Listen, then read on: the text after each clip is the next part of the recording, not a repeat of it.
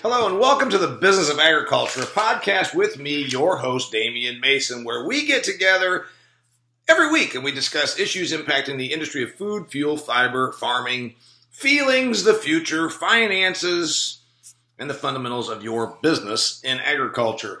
You know, we're going to do something a little different today. We're going to have a podcast here on episode 47, What's in the News and What's in Damian's Head. You know, I got all kinds of stuff. I just came off the road Friday. I'm recording this on a weekend, Saturday, because us farm people work every day of the week, and we know how that is. So I had a big week. I left Sunday morning and was pretty slammed, and I actually did 6 speaking engagements over 7 days' time. Tons of different agricultural organizations. I did seed. I did a banking group, small business group. So it's been a really great week, and I have a lot of stuff in my head from my travels, from my reading, and also from the different organizations I have spoken to. So I kind of thought it'd be a fun deal, say, what's in the news and what's in Damian's head. I'm recording this on August 4th, just to put it in perspective. So if you happen to be listening to this podcast, and you're saying, I don't know if that's in the news anymore, well, just put it in perspective. This is August of 2018. First thing, and this is something I've talked about before, if you believe this to be as big of an issue as I believe it to be, go back to episode, I think, 36, a couple of months ago, where I talked about lawsuits against animal agriculture. So what we're talking about here, because it's in the news again right now, I got a Wall Street Journal article I'm holding in my hands, Smithfield. That's the huge pork production company, Chinese-owned, has lost its third lawsuit in a row in North Carolina. So we're going to cover that. We're going to talk about trade issues, all kinds of things going on there, because everywhere I go, every audience I talk to, what's your thought about this? And then, of course, we're going to talk about some other things I see in the business of agriculture right here in the summer of 2018. And, of course, we're going to talk a little bit about the future and what you can do to be even more productive, more prosperous, more happy, and successful in the enterprise that you operate within the business of agriculture. So I do appreciate you joining me. You know, I try to always keep it interesting. We make sure that we bring up new and interesting topics, and we're going to revisit a couple things we have in the past, but that's because the world has changed. In May, I recorded a podcast, and this is our first topic here, about the pork lawsuit. So if you are familiar, or even if you are not, I'll go ahead and just give you a quick recap.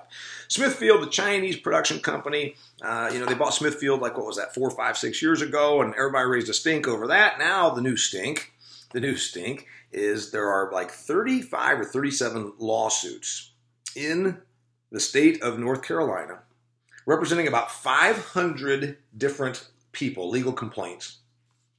The first one happened in May. The first one was determined in May. It was in federal court.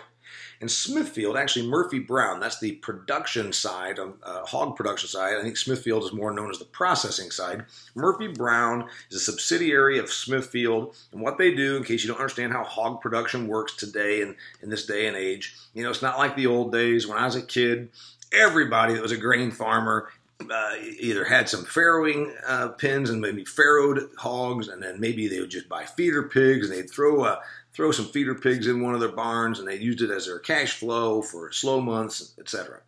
Well, it's not that way so much anymore. Hog production now is more vertically integrated, and so there will be this large producer that hires contract growers.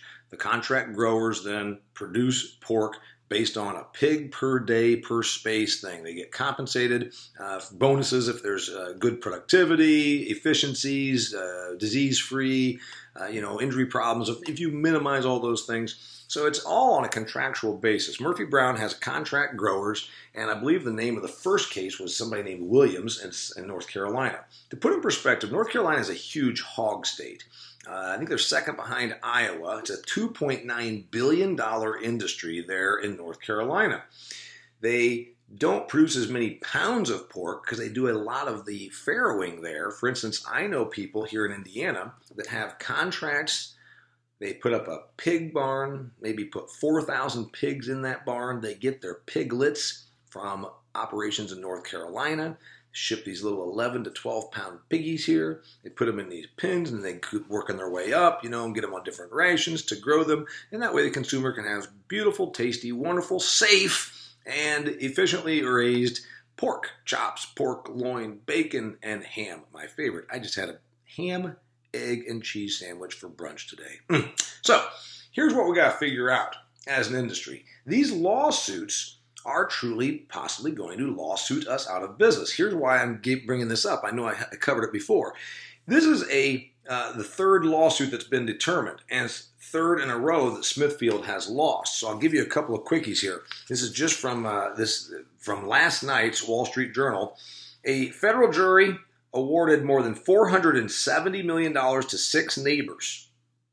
Did you hear that? $470 million to 6 neighbors who live near a hog farm run by a contractor for pork giant Smithfield Foods, Inc. The third lawsuit in a row the company has lost over odor and noise created by hog farming.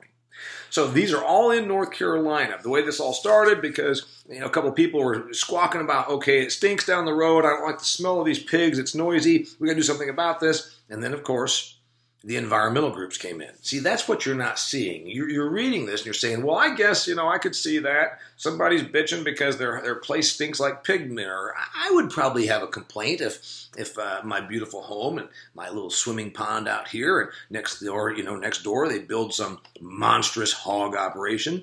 But there's the issue of them being grandfathered in.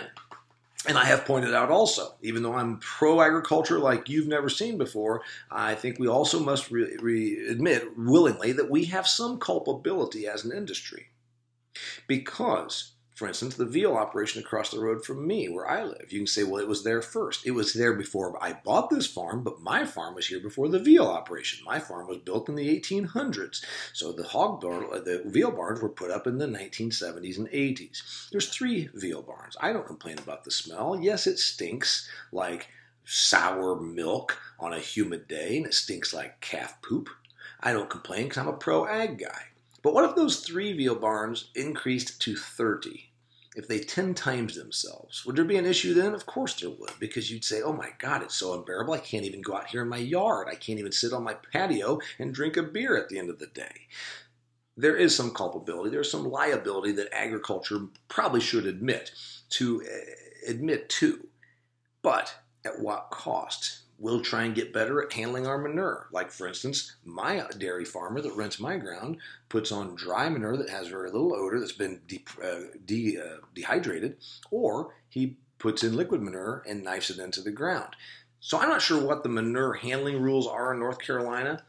Anybody that listens to this and is from North Carolina, you can fill me in. But I can tell you, based on all of my research, none of these hog farms did anything illegal. They have not broken one law, not one regulation. Not one rule has been broken, yet they're being held accountable for property damage and liability. And again, this is not even just about property liability, because you could almost understand that. Hey, I've got 2 acres and a house over here. It's not worth as much.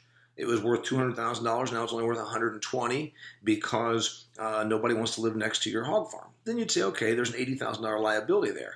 The point I'm going to make to you is none of this has anything to do now with what just is property compensation. It's about punitive damages. $470 million to 6 neighbors, good God. There's not a home or property in rural North Carolina that is worth $85 to $90 million. Come on, to 6 neighbors. But the article goes on to say that this award will be reduced to about $94 million. And you'd say, oh, that's a victory. Well, it's hardly a victory, because Friday's award will be reduced to $94 million. That's, again, to 6 neighbors. That's $16 million per neighbor. Can you afford to pay $16 million to each of your neighbors that complains about your agricultural enterprise? Likely not. So how is that a victory? It's not. In the first case, the awards were reduced to about $325,000 per neighbor.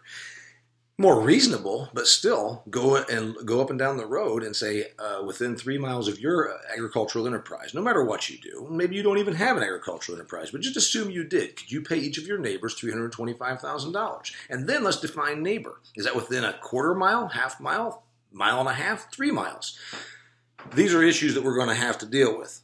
I don't know that we have a great answer, because we're completely outnumbered. There's 1% of us that farm, 7% of us that are peripherally involved in agriculture. So at best, we're at 93 to 7 against us. Also, we're completely more urbanized, suburbanized, and removed from the business of agriculture. The other thing that you haven't probably realized is that these lawsuits have a tremendous amount of footing from trial lawyers. Of course, if you're a plaintiff's attorney, you smell money.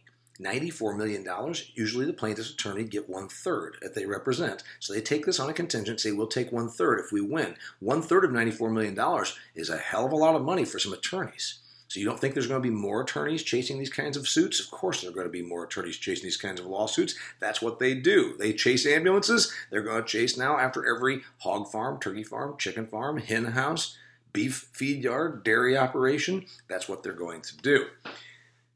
What we, as an industry, probably need to consider is how we're going to take this on. Because we've lost 3 for 3 in North Carolina, and that's just the beginning of it. There's 30 more cases in North Carolina alone. 30 more, 500 legal complaints, and we've only heard this one was 6, the first one was 10, and I don't know about the second one. So we're only through like 15, 25, 30 of these. We've got 500 complaints, so we got like 30 more lawsuits to be determined. At $94 million per lawsuit, it's going to get really damned expensive. And all of a sudden, Smithfield, a Chinese company, so I find completely interesting.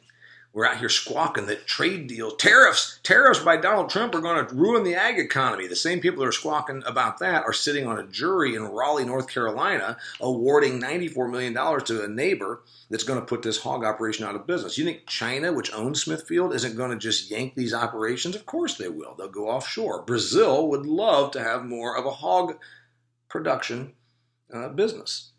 Other countries might just absorb this. If ag gets lawsuited out of business, where do these things go? It's a $2.9 billion industry in North Carolina. What about Illinois? What about Indiana, my home state? What about Iowa, which is the biggest hog state in the union? North Carolina is just one place. Minnesota, of course. Missouri. You can go on and on. Nebraska. So I'm concerned about that. I'm not sure that we have a leg to stand on. Production can move offshore. We can get lawsuited out of business. It doesn't need to be about a law. Clearly, there's been no laws broken. Let's admit there is some liability. Let's say, okay, we'll do a better job of handling our manure. That's what we should do as an industry. Say, we're going to do a better job of handling our manure. We understand we've probably been a little bit slack on this. Okay, we're going to do a better job of handling our manure.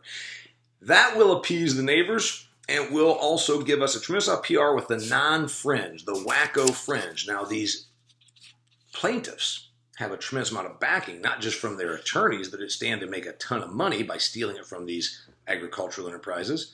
They also have a ton of backing from PETA, People for the Ethical Treatment of Animals, Humane Society of the United States. Remember, they don't want humane treatment. They do not want ethical treatment. What these organizations want is for there to be no animals. They don't want there to be pig farms or hen houses or dairy operations or beef feed yards. They want there to be no leather in your closet. They want there to be no protein on your plate, at least of an animal variety. So those organizations are working behind the scenes to recruit neighbors to sue. I'll give you an example here. This lawsuit in North Carolina, and I am quoting. This is Naima Muhammad. Naima Muhammad, who's the co-director of the North Carolina Environmental Justice Network. And Naima says it's about time somebody held them accountable for all the damage they have done to people. So this is the message from the environmental groups. Environmental Working Group already hates agriculture. There's going to be more and more of these sorts of organizations that are going to come out of the woodwork. They think we use too much water. They think there's too much methane gas. Oh, greenhouse gases, you eat steak, that means you're killing the earth. That's the angle. So you got the plaintiff's attorneys, you got the environmental wacko fringe group that's going to try and recruit and probably even subsidize to get more lawsuits against animal agriculture because this is their new method. They know, well, we can't outlaw. 98% of Americans eat meat. 98% of Canadians eat meat, egg, cheese, milk. They're not going to get us outlawed, so they can instead try to lawsuit us out of business. That's going to be the angle from the animal rights wackos and the environmental wackos. What can we do as an industry? Well, it looks like it's starting to happen, thank God, in North Carolina. U.S. Senator Tom Tillis said the lawsuit and similar pending cases against Smithfield pose a threat to agriculture nationwide. At a roundtable on the lawsuits at the state fairgrounds on Friday, which is after this announcement came out, after this third lawsuit went against ag, at a roundtable, he pledged to hold hearings and potentially introduce legislation to protect farmers from being sued over smells, dust, and other byproducts of producing food. Good luck, because remember, it was only a couple of years ago that the Environmental Protection Agency under President Obama, with a very activist agenda and activist executive director for the EPA, sought to regulate dust. Think about that. At the federal level, if you're out working in a field and it happens to be a dry day and you're throwing dust, you are going to be regulated. That was a few years ago when EPA was toying around with that. That's before they got hopping on the waters of the United States, where they're going to regulate every mud puddle on your property. I'm concerned about this because I think we're completely outnumbered. My stance would be to have a heavier bat, to swing a heavier bat at the federal level and at the state level with our government, because they know that $2.9 billion of industry, and they also know the one good thing about government, they've known this for several hundred years here in the United States. A well-fed populace is a placid, peaceful, non-revolting populace. And we're doing that here in the United States. Remember, we got 45 million of us. Out of 320 million Americans, 45 million of them are on food stamps. They'll feed the heck out of you. You sit still long enough, by God, we'll feed you. We're feeding people so well here in Huntington, Indiana, we're going to replace those little electric scooters at Walmart with full-blown SUVs. We got some biggins. So I believe that the government at least understands the more that you allow this, the more that this is allowed to happen, this pilfering of money through the court system of agriculture, the more it stands to upset the food supply or make the food supply prohibitively expensive. And nobody in government wants that because they want cheap food for the masses. That's been the policy of the USDA. It's been its guiding principle for over a century. We also should push the angle of national security. This is probably something that the Farm Bureau, the Farmers Leagues, I mean, any of these organizations, the National Pork Producers Council, all agriculture should get together, the Farmers and Ranchers Alliance, and instead of all this same old happy horse shit that we do, which is, this is, always bugs me, our organizations, our Farm Bureaus, and our Farmer and Rancher Alliances, they always want to play nice. Oh, we're just going to play nice. We'll just go along to get along. No, it's time for us to take a little bit more of a hard stance. And what I say when I mean that, is very simply, we need to go, hey, you want to lawsuit us out of business? The one great thing about the United States of America is that we have always had a tremendous amount of food supply. That's the reason we are great. The reason we have 25% of the global economy is because we started off by being an agrarian society and we produce the heck out of food. You want to lawsuit us out of business? You want us to leave offshore? Companies are going to leave. Smithfield's already Chinese-owned. What the hell do they care? They can leave. They're here because it's cheap soybeans, cheap corn, and Smithfield had a tremendous system in place, as did Murphy Brown. These companies can leave, and that leaves us vulnerable. So national security is an angle that we should push on this. Price matters a little bit, but remember, Americans don't really care that much about price of food. So you can say, hey, your food's going to go up because of these lawsuits. That affects some people, but in general, Americans don't have that much motivation about cheap food because their food has been so cheap for so long, they don't really value it. National security might be a bigger angle than price. And then, of course, there's choice. When we take the angle that, listen, these lawsuits are being funded by environmental wackos, fringe organizations, and anti-meat crowds, then all of a sudden you get a little bit of backing from normal America that says, hey, wait a minute, I don't want my pork chops to go away just because some wacko organization and some ambulance chaser. So we need to change the tide on our PR. That's what we need to do, is take a very active role as an industry and say, look, what they are trying to do to us and what that will do to you. So we need to stop playing nice. Instead of going in there and saying, well, gosh, I'm a farmer and I work hard. No, you go in there and you say, this is what these activists are trying to do. They're trying to take meat off your plate. They're trying to take pork chops away from you, leather shoes from you, and that's their agenda. They're being funded by animal rights wackos and environmental extremists. We can finally admit some liability and say, all right, we're going to do a little better job of handling our manure, okay? And then also the big angle is every time you want to demonize something, when we are demonized, it's always big ag, factory farms, industrial agriculture. Pose the question back, what is too big? More importantly, what would be the right size? If 4,700 pigs on this one operation bother you so much, what would be the right size? 4,700 is too many, would 470, would that be okay? What about just 70, maybe 47? About 20. How big is too big? How little is too little? And that's the question you keep asking these people until you say, well, what would be appropriate? 10 pigs stink. 1,000 pigs stink more. 10,000 pigs might stink a little more. I don't know the answer. Is size and scale of agriculture what's really on trial here? I don't think so. I think it's more of a money grab. Okay. I said we're going to talk about what's in the news and what's in my head. I got a little carried away on that one because it's so important to me. I believe that we are going to face this again and again and again in other states, because I know how trends work, and I know how plaintiffs' attorneys work, and I know how government works. There are as many people that are going to think this is a wonderful thing in government as there are that are opposed to it. We are 0 for 3 in North Carolina on these lawsuits. What do I think they need? I think they need me to come down and advise their attorneys, because I can give them a little better argument. You're not an attorney, Damien. You're an agricultural economics major. That's exactly right. I know what motivates people. I've also been in comedy for years and years and years. I know how to talk to crowds, probably better than some of these attorneys are. So bring me in. That's me. Bring me off the bench. I'm Damian Mason. You're listening to the Business of Agriculture podcast. I promised you we were also going to cover what's in Damien's head, not just what's in the news. So let's go with what's in the news and what's in my head. We've been basically getting stuff out of my head.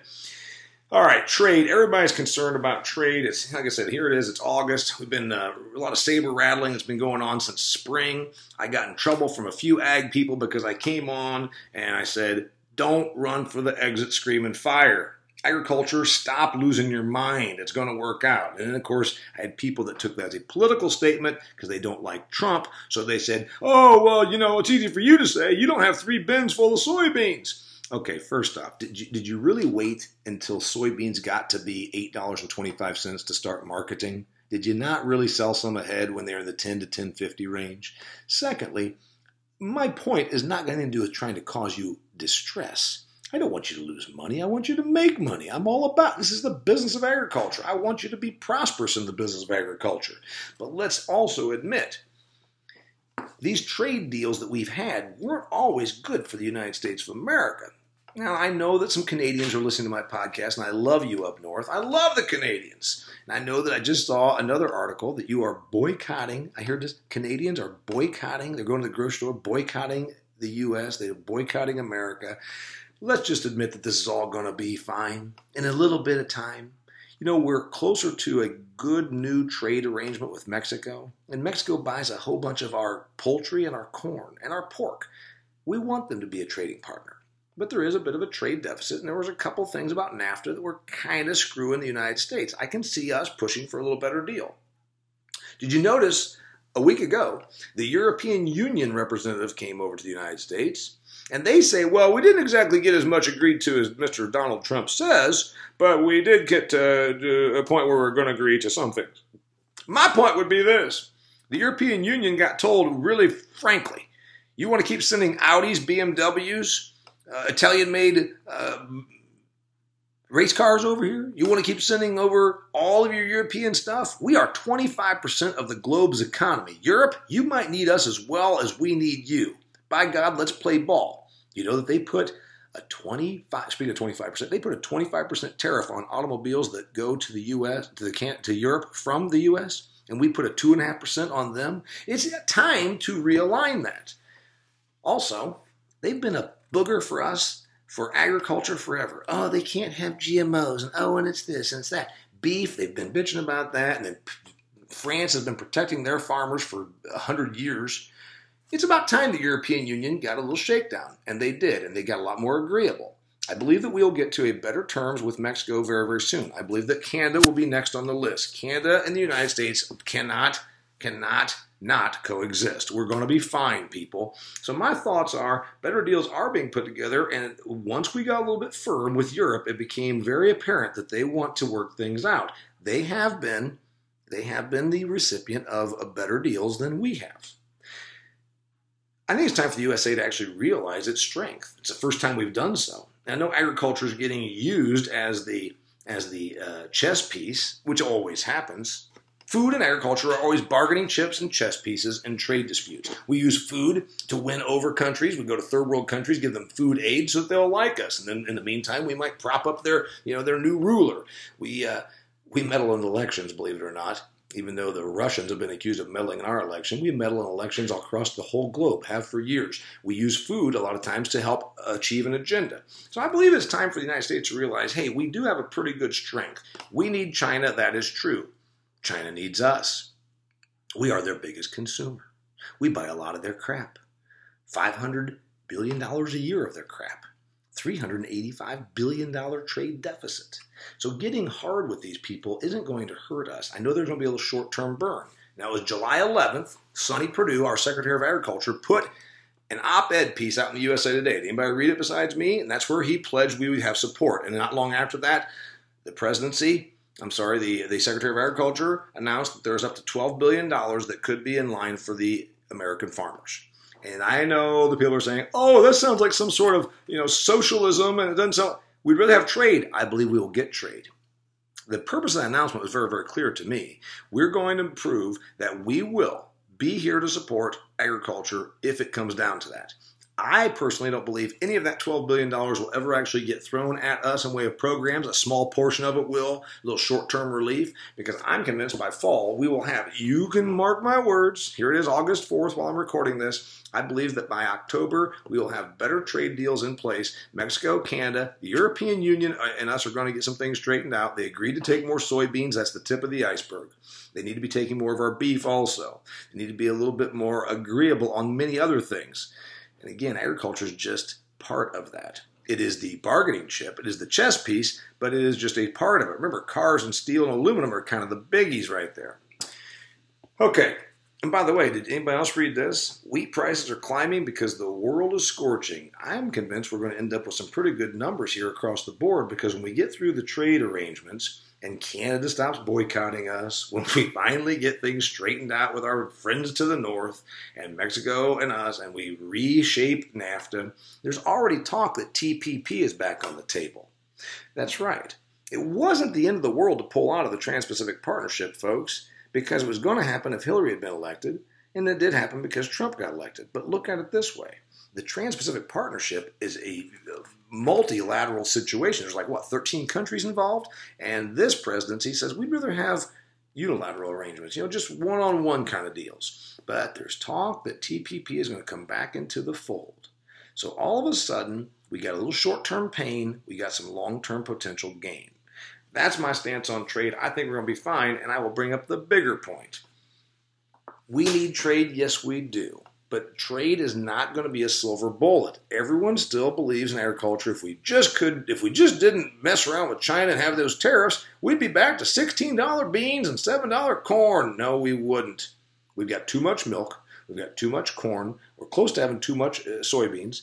It's just the way it goes. Production always catches up. Trade is not going to be a silver bullet. Will it keep us afloat? Absolutely. Do we need it? There's no question. Do we need to sell more stuff overseas? Sure, absolutely. Is it going to prop up agriculture? Yes. Is it going to make us enriched like we were in 2006 to 2013, the boom cycle? No, because worldwide production caught up.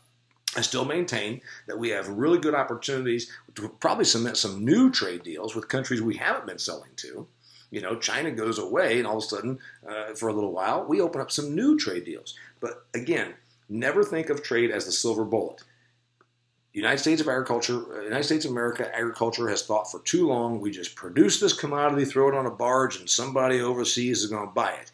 Ukraine learned to produce crops. China learned how to produce crops. South Africa, Argentina, Brazil, Pakistan, you name it. India, Kazakhstan, goes on and on and on.